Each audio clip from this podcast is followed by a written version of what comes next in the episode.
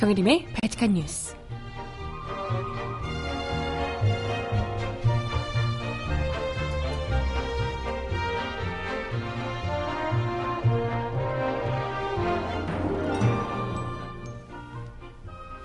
여러분 안녕하세요. 바칙한 뉴스 정혜림입니다. 특검팀의 공식 수사 활동이 70일 만에 종지부를 찍었습니다. 어제 수사 결과를 직접 발표한 박영수 특검이 특검 수사는 절반에 그쳤다라며 아쉬움을 토로하며 국민들 앞에 죄송하다 머리를 숙이셨는데요. 정작 죄송하다 머리를 숙이고 국민 앞에 사과해야 할 이들은 따로 있는데 이토록 전 국민적 응원과 지지를 받으며 속을 시원하게 해주셨던 특검이 도리어 사과를 해야 하는 참 아이러니한 모습이라니요. 물론 아쉬움은 큽니다.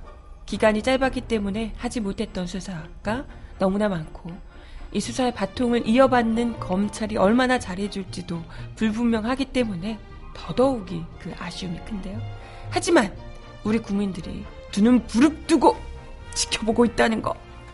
그리고 탄핵 인용되고 나면 바로 또 검찰이 구속수사, 박근혜 대통령 구속수사 할 수 있다고 하니까요. 열심히 눈에 힘을 실어서 압박해 보자고요. 음악 듣고 와서 오늘 이야기 함께 나눠봅니다. 첫 곡, 음, 여자친구의 신곡이 나왔대요. 어, 핑거트립? 핑거팁이라는 곡 첫 곡으로 듣고 오겠습니다. 신청곡 있으신 분 주세요.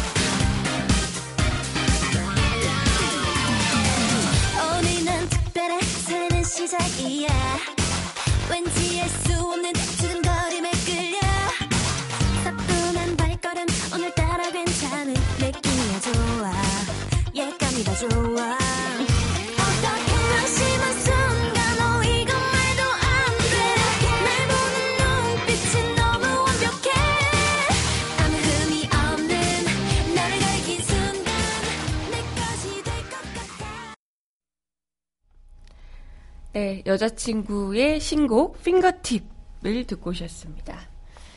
네, 어, 음악은 잠시 후에 들려드리도록 하겠습니다. 어제 예고해드렸던 대로 특검팀이 공식 수사 기, 수사 기간을 마치고 수사 활동을 마치고 박영수 특검의 발표를 끝으로 공식 수사를 마무리했습니다. 어제 그 수사 발표하시는 모습이나 이런 사진들 많이들 보셨을 텐데요. 음, 참, 그, 사실상 70여일 정도 되는, 아니, 특검 임명부터 시작해서 주목받았던, 처음에는, 아, 이 사람이 정말 잘할 수 있을까, 걱정을 많이 했다가, 수사 시작과 동시에 현판식 하는데 막 압수수색 들어가고, 이런 시간을 정말 분단위로 쪼개서 쓰며 열일 해 주시던 특검팀의 패기 넘치는 열정적인 모습에 온 국민적 관심, 지지, 응원이 쏟아졌었는데요. 포스트잇 벽에 붙이고 장난이 아니었죠. 꽃배달 가고 막 응원합니다 하고. 사실 뭐 검사들이야 워낙 많고 특검들도 그동안 여러 차례 있었지만 이렇게까지 그것도 검사를 하면서 수사 아니 법관 뭐 수, 사 이렇게 하는 어, 동안 저 검사를 하는 동안 이렇게까지 국민적 대스타가 되는 경험은 정말 흔치 않은 일이지 않을까 이런 생각이 들어요. 글쎄 왕년에 모래시계 검사였다든 홍준표 검사 정도? 저는 뭐 그 그 시절에 홍준표를 모르기 때문에 뭐 그렇지만 요즘 봐서는 아 참. 뭐 아무튼 아무튼 그토록 국민적인 지지와 응원을 받았던 박영수 특검 팀이 이제 수사 기간을 마무리하고 수사 결과를 발표를 했습니다. 그래서 아마 그 소회 역시도 남달랐을 것 같아요. 원래도 잘하겠다 마음을 먹으셨겠지만 국민적 지지와 관심이 기대가 너무 커지니까 더 아마 본인이 하시려고 했던 것보다도 더 막 힘을 내서 많이 열심히 하시지 않았을까 이런 생각이 듭니다. 근데 어찌됐건 마음은 열심히 더 하고 싶었겠지만 정해진 시간이 더 연장되거나 하지 못했기 때문에 그리고 해야 하는 수사가 어우 참 범죄자들이 어찌나 광범위하게 손을 대주셨는지 하나하나 다 손대기가 진짜 어려울 정도로 굉장히 광범위한 수사 범위 자체가 너무 넓었습니다. 그래서 사실 좀 아쉬움이 남을 수밖에 없는 너무 너무나도 열심히 해주셨지만 이런 수사였는데요. 하여튼 박 특검이 수사 기간 연장이 되지 않은 것에 대한 아쉬움을 표했다고 합니다. 특검 수사 기간 만료 하루 전에 불승인 결정이 났고 음, 기소 절차를 마무리하고 검찰 인계 기록을 작성하는 등 업무량이 과다해서 수사 기간 만료일에 수사 결과를 발표하지 못했다. 이렇게 좀 아쉬움을 표했습니다. 특검팀 전원이 뜨거운 의지와 일관된 투지로 수사에 임했지만 한정된 수사 기간과 주요 수사 대상의 비협조 등으로 대통령이 비협조했죠. 특검 수사는 절반에 그쳤다라고 소회를 밝혔습니다. 이 같은 국정농단의 실상을 국민 여러분께 명확히 다 밝히지 못해 죄송하다. 머리를 숙이며 울컥하는 모습까지 보이시기도 했습니다. 참 이 모습 보니까 같이 아니 정작 머리 숙이고 죄송하다 될 사람이 따로 있는데 이런 생각이 들기도 하고 그렇더라고요. 그러면서 또 현행 이 수사 과정에서 특검 수사 과정에서 드러난 현행 특검 제도의 문제점, 개선 방향까지도 제시를 해주셨어요. 이게 실제로 특검으로서 수사를 하다 보니 어떤 문제점이 좀 있구나.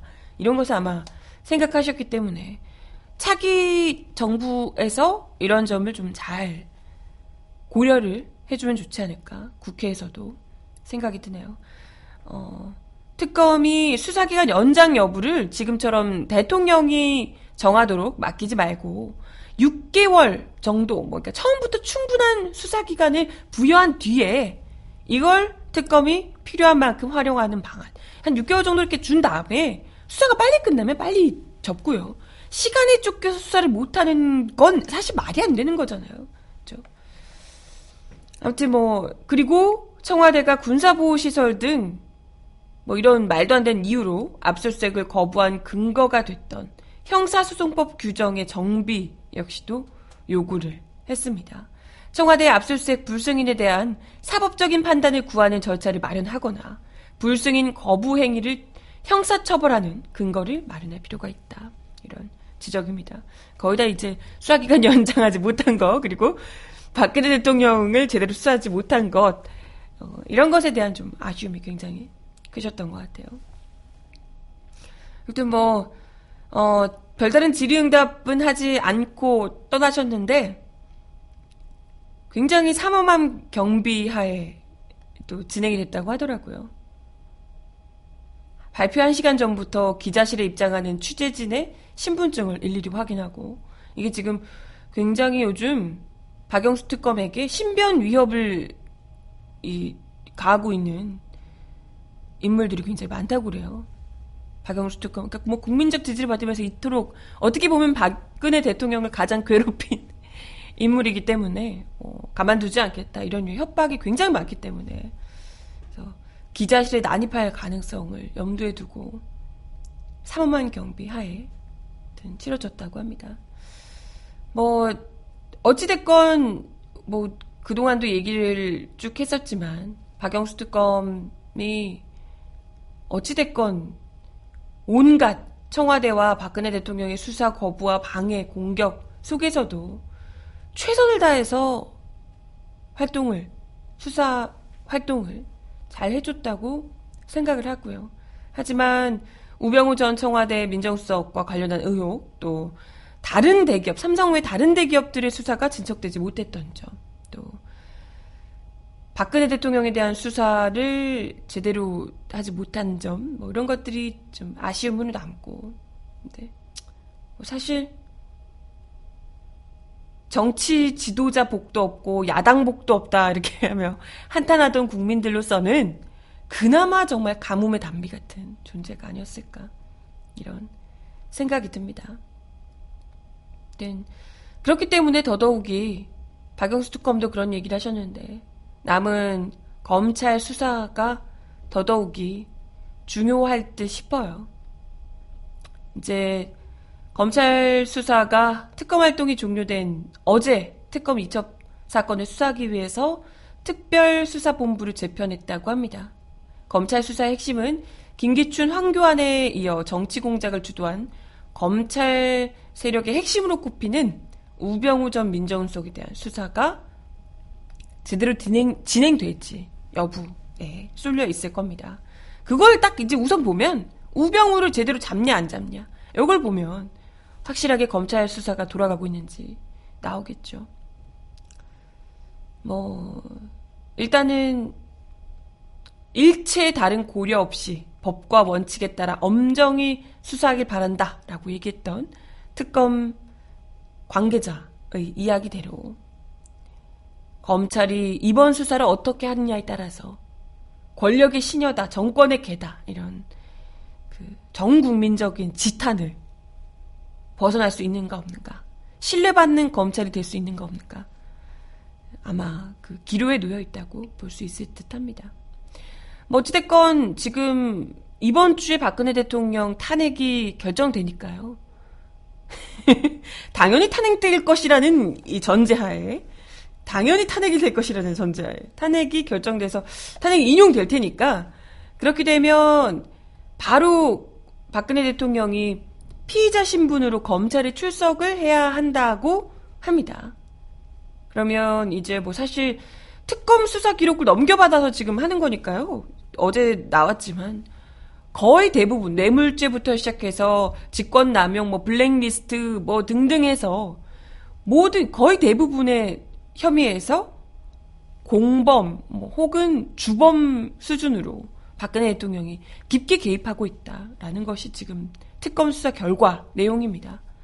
이런 상황에서 검찰이 박근혜 대통령의 구속영장 청구 뭐 등등해서 구속 수사를 할 수 있을 것인가 이것도 좀 기대를 모으고 있고요.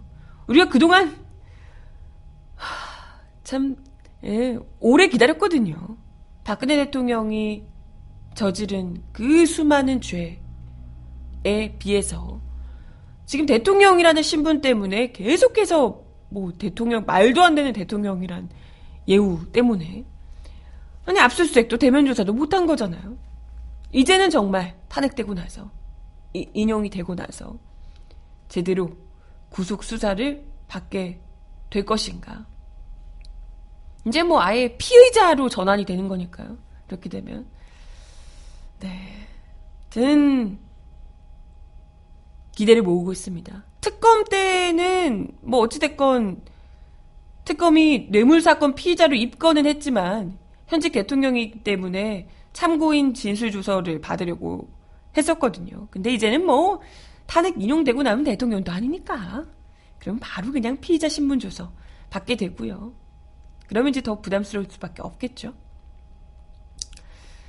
어, 뭐 글쎄 일각에서는 탄핵 심판 선고 후에, 후에 60일 이내에 대선을 치러야 한다는 점 때문에 검찰 수사의 속도 조절론도 제기되고 있습니다. 그러니까 여야 합의를 전제로 박 대통령에 대한 사법 처리 시점을 19대 대선 이후로 미루자.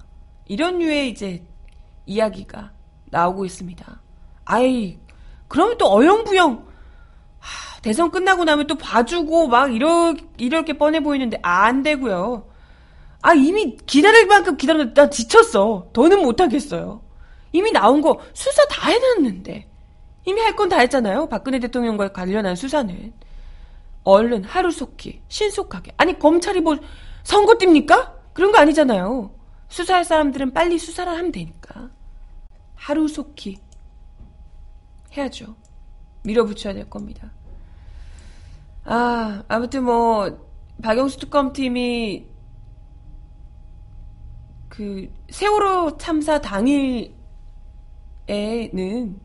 뭐, 또 무슨 일을 했었는지 이것에 대해서는 또 구체적으로 밝혀내지 못해서 아쉬움이 큰데요. 이런 부분들 사실 또 어영부영 지나고 나면 또 대선 치르고 나면 또 아무것도 아닌 것처럼 다 붙여져 버릴 가능성이 큽니다. 특검에서 세월호 참사 당일에 2014년 4월 15일 저녁부터 16일 오전 10시까지 무엇을 했는지 확인되지 않는다. 뭐 아무튼 뭐 그렇게 밝혔다고 합니다. 그래서 그때 당시에 뭐 머리 손질하고 뭐 주사를 맞았냐 어쩌네 뭐 의혹들이 나오고 있는데 이런 것들도 그렇고 미룰 수 없는 대충 그냥 넘겨버릴 수 없는 사건들이 너무나도 많기 때문에 국민들의 관심이 멀어질 것을 어떻게 보면 기대하며 어영부영 미루는 일은 절대 없어야 할 겁니다. 재산 몰수가 필수죠. 그러시네요. 당연하죠. 아, 어제 보니까 최순실 씨가 뭐 재산이 얼마라고요? 뭐 2천억? 이렇게 얘기하는데요. 어, 어마어마한 재산을 가지고 있다고 하는데 최순실 씨가 2,700억이면 박근혜 대통령이랑 뭐 거의 같이 뭐 집도 사주고 뭐도 해주고 다 했다는 거잖아요. 같은 주머니라는 겁니다. 같은 주머니고 박근혜 대통령이 또 무슨 스위스 계좌며 이런 데서 또 얼마나 될지 모르겠지만 그 모든 재산들만 제대로 압수를 해도 몰수를 해도 우리 국가 경제에도 큰 도움이 되겠는데 이 정도 규모라면 그지 않나요? 네. 아무튼 대선을 핑계로 수사 어영부영 미루지 마시라 이야기를 거듭 드리겠습니다. 어, 네. 음악 하나 일단 더 듣고 와서요. 이야기 나눠볼게요. 라디가 부르는 눈을 보고 말해요. 듣습니다.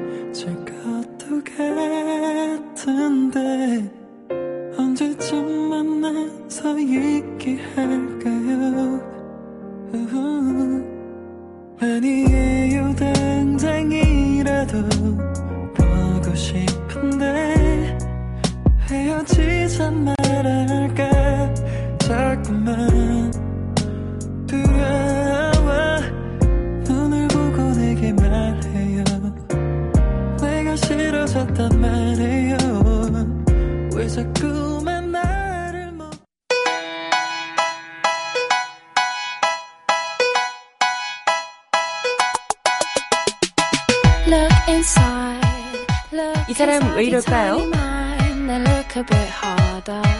Cause we're so uninspired, so sick and tired of all the hatred you harbor. 더불어민주당 문재인 전 대표 측 인사들의 노동관이 논란을 일으키고 있습니다. 대기업 정규직 노조를 귀족 노조, 악성 노조로 지칭하고 이들이 일자리 창출의 장애물이라고 말하는 등 이딴 반노조 발언으로 비판대 오르고 있습니다. 삼성전자 임원 출신은 양항자 당 최고위원은 어제 기자들과 오찬 간담회에서 반올림이 나를 비판하는데 대응하려고 해도 구체적 근거를 가지고 하는 것이 아니어서 대응이 안 된다며 전문 시위꾼처럼 귀족 노조들이 자리를 차지하는 방식으로 하는데 유가족도 아닌 사람들이 그렇게 하는 것은 용서가 안 된다고 말했습니다. 반올림과 삼성전자에서 일하다 2007년 백혈병으로 사망한 황유미 씨의 아버지 황상기 씨 등은 서울서초동 삼성 본관 앞에서 삼성 직업병 문제 해결을 요구하며 516일째 노숙 농성을 벌이고 있습니다. 이날은 황 씨가 병원 치료를 받고 속초로 향하던 아버지의 택시 뒷좌석에서 사망한 지 10년이 되는 날이었는데요. 삼성 자동차 전장 사업 광주 유치를 추진하고 있는 양 최고위원은 유치 과정에서 해결할 문제 중 하나로 귀족 노조를 꼽기도 했습니다. 문 전 대표 캠프 공동 선대위원장인 전윤철 전 감사원장은 지난 1일 매일경제와의 인터뷰를 하며 공공부문 일자리 81만 개 공약에 대해 4차 산업혁명 시대에 기술, 지식, 두뇌, 집약적 산업 구조가 바뀌는 데다 생산 시스템이 로봇화되는 등 제조업은 한계에 직면했고 악성 노조까지 감안하면 민간 기업에서 일자리를 창출할 여력이 적다고 말했습니다. 민주노총은 논평을 내고 귀족 노조 프레임은 노동자를 분열시키기 위한 이데올로기였고 이데올로기였고 비정규직 악법을 밀어붙이기 위한 도구였다며 문 전 대표가 직접 입장을 밝히고 사과해야 한다. 고 비판했습니다. 양 최고위원은 이날 페이스북에 삼성 반도체 직업병 사망 문제에 대해 항상 가슴 아프게 생각해왔으며 모든 유족이 수긍할 수 있는 해법이 찾아질 때까지 이 문제는 해결되지 않는 문제라고 생각해왔다며 저희 취지하듯이 저희 부적절한 발언으로 잘못 전해진 것은 저희 미, 전, 전적으로 저희 미숙함 탓이라고 사과했습니다. 글쎄 이게 미숙함 탓이라고 보기에는 가치관 자체가 맞지 않으신 것 같은데요. 정말 새누리당에서 이렇게 이야기를 하는 것에도 우리가 여러 번 공부를 했는데 심지어 유력한 대선 후보이고 거의 대부분이 문재인 후보가 대통령이 될 것이라는 생각을 가지고 있는 상황에서 그럴 가능성이 가장 높다라고 생각하는 상황에서 바로 옆에 있는 측근이 이런 노동관을 그것도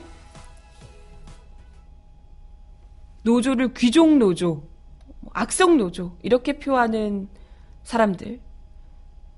기업에서 기업의 발전을 저해하는 인물들로. 이거는 아 그렇게 따지면 유럽에 있는 그 수많은 노조들은 다 악성 노조고 귀족 노조게요. 말이 안 되는 얘기잖아요.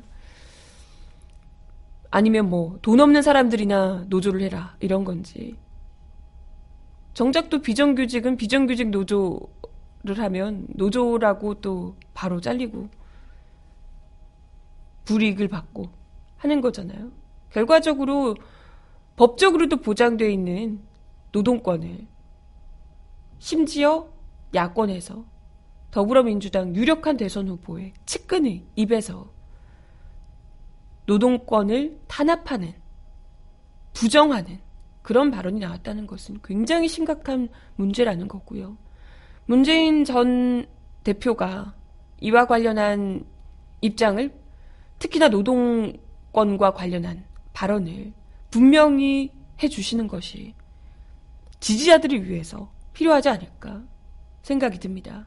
이거 어영부영 그냥 대충 넘어가서는 아무리 지금 공고한 지지층을 가지고 있는 후보긴 하지만 그렇다 하더라도 지지자들에게 큰 실망감을 안길 수밖에 없다는 것 어, 분명히 하셔야 될 듯합니다.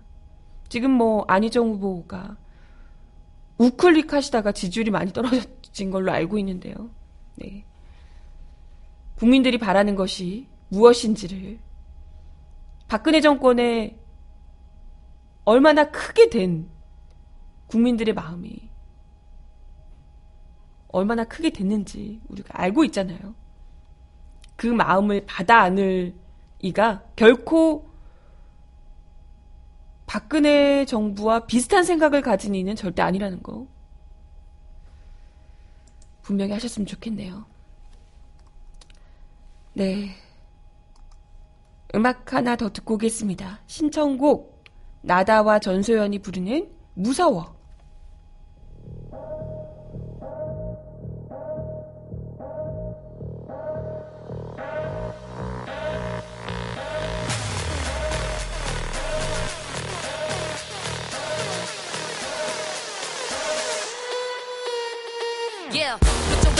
누가 왔는지 봐 왜 뮤비에서 튀어나온 듯한 거의 탈라시 약간 볼륨감 떼길란 됐어도 페리스 다봐 많은 애들은 그저 쑥벽쳐. 나 따라 큰 애들은 모두 원박쳐. Clap your hands 아니 clap that ass 여기 와서도 못 노는 애들 보면은 벅쳐. 더센거 없어 내 말은 술 말고. 더 큰 거 없어 여자들은 말고. 난 어쩔 환자라서 CK 는 최고라고 화내야 D-R-C-K 늦었는데 차가 막힐 때같이 몰래 바라기다 걸렸을 때같이 화장실에 휴지가 없을 때같이 Ain't nobody do like me. 무서워.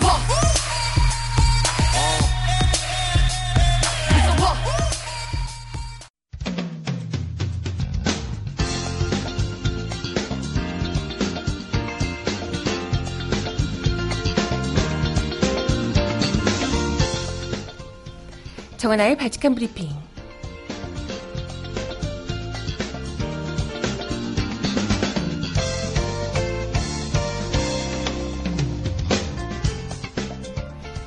번째 소식입니다.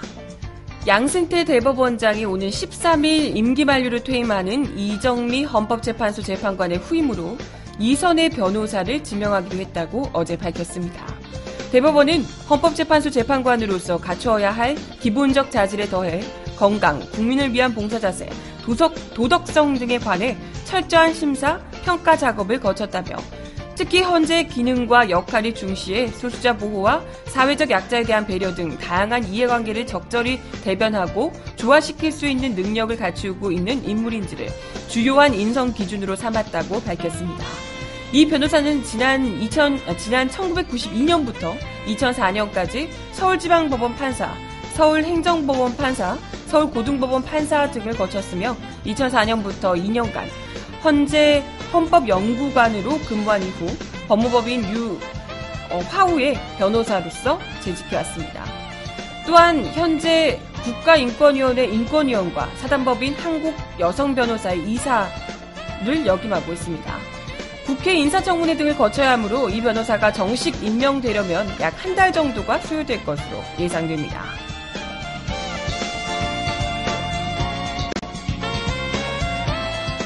다음 소식입니다. 국민 100만 명이 요청하면 국회 본회의에 법안 직권 상정이 가능한 이른바 국민 직권 상정법이 발의됐습니다.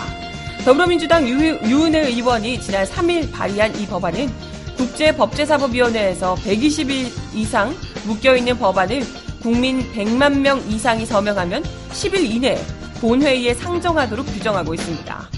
아, 이게 원래 있어야 원래 있었어요. 특검도 될 텐데. 현행 국회법 요건, 이 국회 선진화법에서는 국회의장의 직권상정 요건을 천재지변, 전시, 사변 또는 이에 준하는 국가 비상사태, 의장이 각 교섭단체 대표 의원과 합의하는 경우로 엄격하게 제한하고 있습니다. 이 때문에 국민이 원하는 개혁 입법 처리가 지연되고 있다는 것이 유 의원의 지적인데요. 유 의원은 촛불 전국을 통해 국민의 주권의식이 높아지고 있음에도 입법권의 분야에서 국민 결정권은 원천적으로 배제되어 있다며 특히 국민은 입법을 통한 적폐 청산을 강하게 요구하고 있지만 국회는 정치적 이해관계에 사로잡혀 제대로 된 개혁 입법을 처리하지 못하고 있다고 지적했습니다. 이어 국민 100만 명의 힘을 모아 오랜 기간 발이 묶인 개혁, 개혁 법안을 처리할 수 있도록 하는 국민 직권 상정법을 통해 국민 입법 주권 시대를 열어야 한다고 강조했습니다. 근데 이게 또 악용되지 않도록 절차를 잘 마련해야 될 듯 합니다.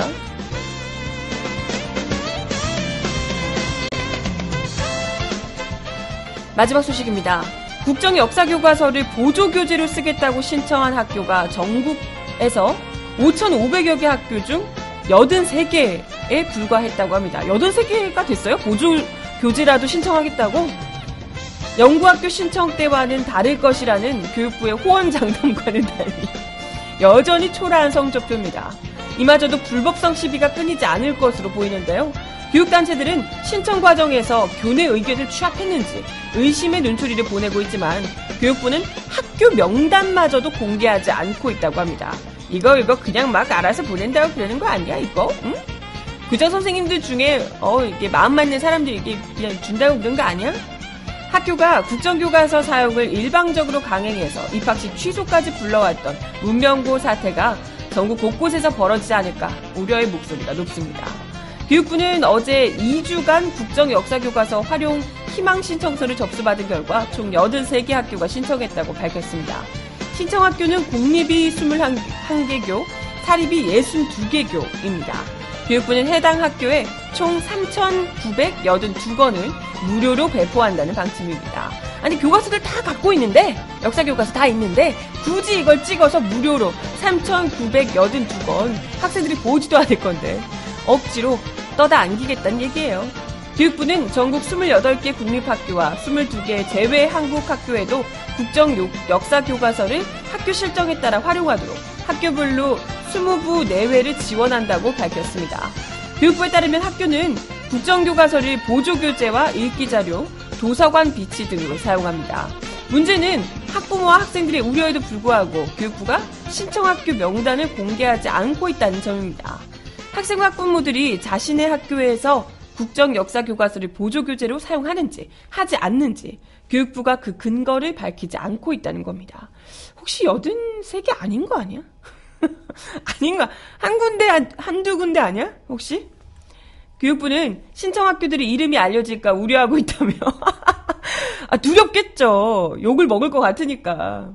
신청 학교를 보호하고자, 보호하고 부담을 덜고자 비공개 방침을 유지하고 있다라고 이야기했습니다. 아니 근데 어차피 아이들은 또 학부모들은 내가 배울 교과서가 무엇인지는 알아야 되는 거잖아요. 그걸 비밀리에 붙인다는 게 대체 무슨 의미인가? 이건 이거는 학습권인 거잖아요. 아이들이 내가 어디에서 교육을 받고 무엇으로 교육받을 것인지 선택을 할 수 있는 건데 이걸 가지고 아예 안 알려주고 무조건 넣겠다는 건 대체 무슨 심사님 이거 자체 자체에도 문제가 있는 거 아니냐 이런 이야기가 나오고 수밖에 없고요. 그리고 명단을 공개하지 못하는 것 역시도 절차상의 하자가 있는 것 아니냐.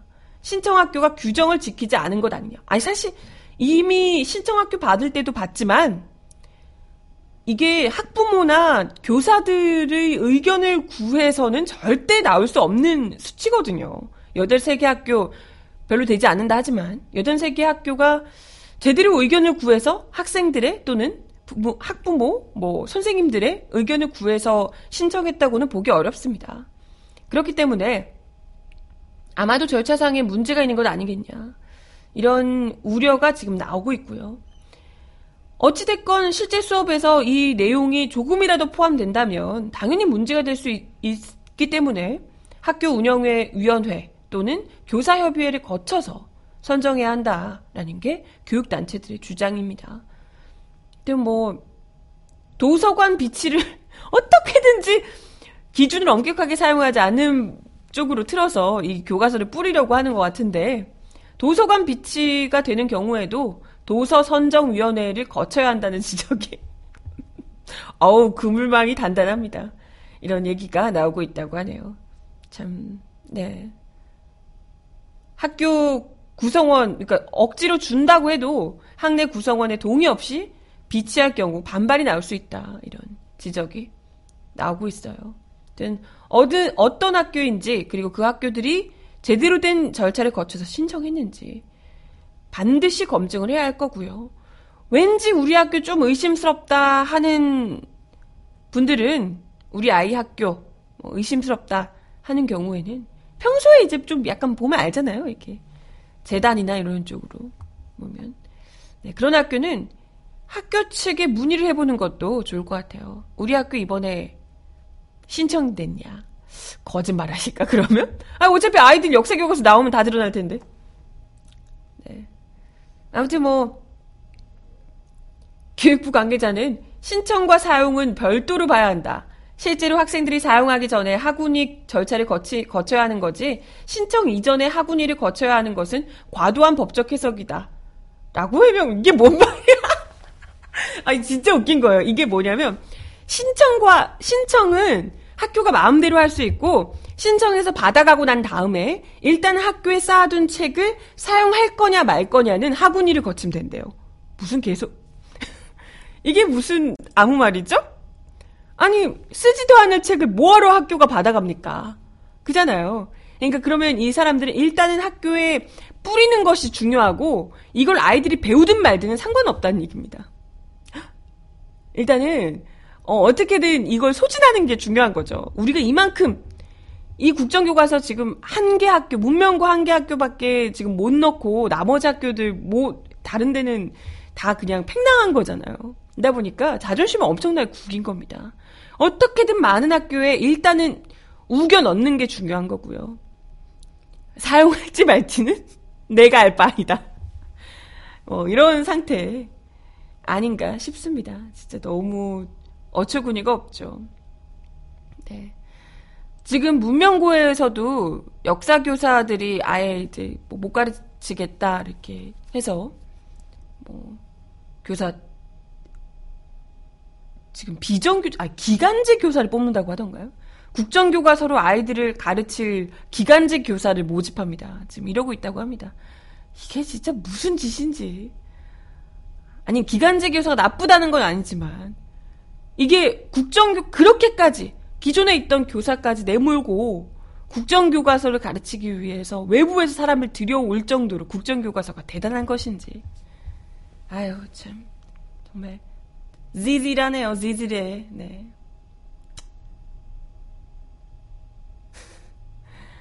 그러게 말입니다. 정말, 라면 받침대보다도 못한 취급을 받게 되지 않을까 싶습니다. 어, 네. 시간이 좀 애매한데, 시간이 조금 애매한데, 원래는 하나 더 준비했던 소식을 시그널 없이 잠깐만 소개해 드리고 가겠습니다. 어떻게 보면 국정교과서 같은 게 들어서면 안 되는 이유가 되지 않을까 싶습니다. 저희 민중예술이 기사로도 올라와 있고 많은 분들이 보셨을 듯한데요. 요즘 그 평화의 소녀상이 전국 곳곳에 많이 있습니다. 근데 소녀상들이 갑자기 이 무슨 극우 단체들이며 뭐 이런 박근혜 정부의 위기와 맞물려서 갑자기 몸살을 앓고 있다고 합니다. 부산 소녀상도 뭐 쓰레기에 뭐 장난 아니라고 지키려는 사람들과 이를 치우려는 사람들이 아주 뭐 치열한 그야말로 전쟁을 벌이고 있다고 하는데요. 이런 가운데 아, 이 친구가 대체 무슨 생각인지를 묻고 싶은데 한 대학생이 19살이라고 하는 거 보니까 이제 막 20살이 된 친구인가 봐요. 일배 이런 친구가 아닐까 싶기도 하고. 아무튼 대전에 있는 소녀상, 평화의 소녀상에 일장기와 우길기 아시죠? 일본 전범기. 일장기와 우길기를 올려놓고 사진을 찍은 대학생이 있어서 경찰이 조사에 착수했다고 합니다. 이 학생이 그 대전 서구 둔산동 보라매 공원 안에 있는 소녀상에 소녀상 이렇게 손 부분에 일장기와 우길기를 올려놓고 자신의 휴대폰으로 사진을 찍었다고 해요. 이걸 보고 한 시민이 경찰에 신고를 했고 출동한 경찰이 이 친구를 임의동행해서 조사를 했답니다. 이 친구가 왜 그랬냐 물어봤더니 정치 상황이 마음에 들지 않아서 라고 이유를 진술했다고 합니다. 뭐 위법한 것까지는 아닐 듯한데 어 정치 상황이 마음에 들지 않는 것과 소녀상이 무슨 상관이죠 대체? 정치 상황이 박근혜 대통령이 만약에 뭐 본인이 탄핵되면 안 된다라고 생각하는 것과 이 친구가 뭐 정치 상황이 마음에 안 든다 이거 하는 걸 보아하니 박근혜 대통령이 탄핵당하고 이런 게 마음에 안 드는 모양인데 박근혜 대통령이 탄핵이 되든 말든 이런 것과 소녀상이 무슨 상관이에요? 아니면 혹시 일본인인가? 일본인이어서 그런가? 아니 본인이 적어도 일본인이 아니라면 소녀상을 두고 정치 상황이 마음에 안 든다고 우길기를 꽂아놓는 건 대체 무슨 의미이며 이게 뭐 국제적인 분쟁이 될 수 있다 이런 이유까지는 그래요 100번 양보해서 그런 우려까지는 할 수 있다 쳐 근데 거기다가 대고 우길기를 일본 전범기를 꽂아놓는 것은 한국인이라고 하면 이건 도저히 용납할 수 없는 문제입니다. 어떻게 거기에 아니 소녀상을 치워야 돼요라고 이야기하는 것도 솔직히 분노스럽지만 그게 그걸 넘어서서 거기다가 일찍 군합발에 그 꽃다운 나이에 쓰러져 갔던 소녀들을 기리기 위한 그 소녀상에 일본 전범의 길을 꽂아 넣어요. 이건 진짜 인간으로 살 짓이 아니지 않나요? 이 친구는 이런 친구를 위해서라도 역사 교육은 반, 분명히 반드시 그 어떤 영어, 수학 뭐 이런 것보다도 이런 과목보다도 역사 교육의 시간을 훨씬 더 많이 늘려야 하고요. 아, 국정교과서 같은 거 말고 제대로 된 선생님들한테 배울 수 있는 역사 수업을 수업 시간을 훨씬 더 늘려야 한다 생각이 들고요. 이런 아이들 때문에라도 지금 이런 역사 왜곡 시도들 절대 우리가 용서하지 못한다. 정부 차원에서 이렇게 막장짓을 하는 아니 지금 사실 이 아이도 그렇지만 정부에서 지금 위안부 소녀상을 두고 평화의 소녀상을 두고 이렇게 막장 짓을 하고 할머니들이 이렇게 뒤통수를 주 가슴에 못 박는 짓을 하는데 아이들이 어떻게 뭘 보고 배우겠습니까? 하... 네.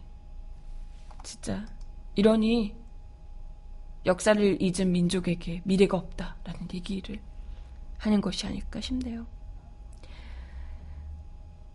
마지막 곡 들려드리면서 인사드려야겠습니다. 아까 신청곡으로 주셨는데 랄라 스윗?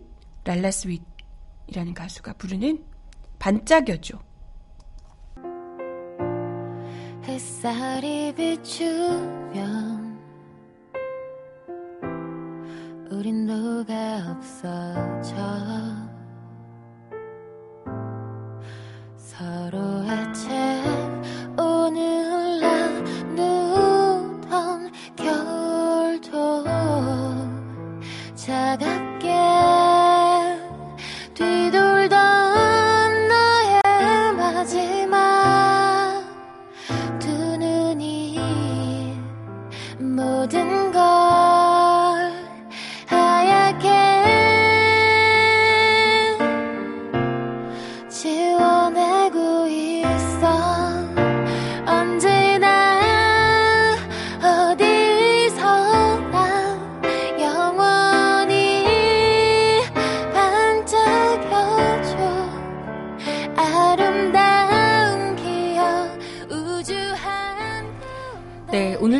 발칙한 뉴스 함께 해주셔서 감사합니다.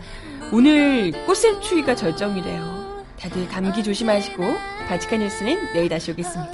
여러분 내일 만나요.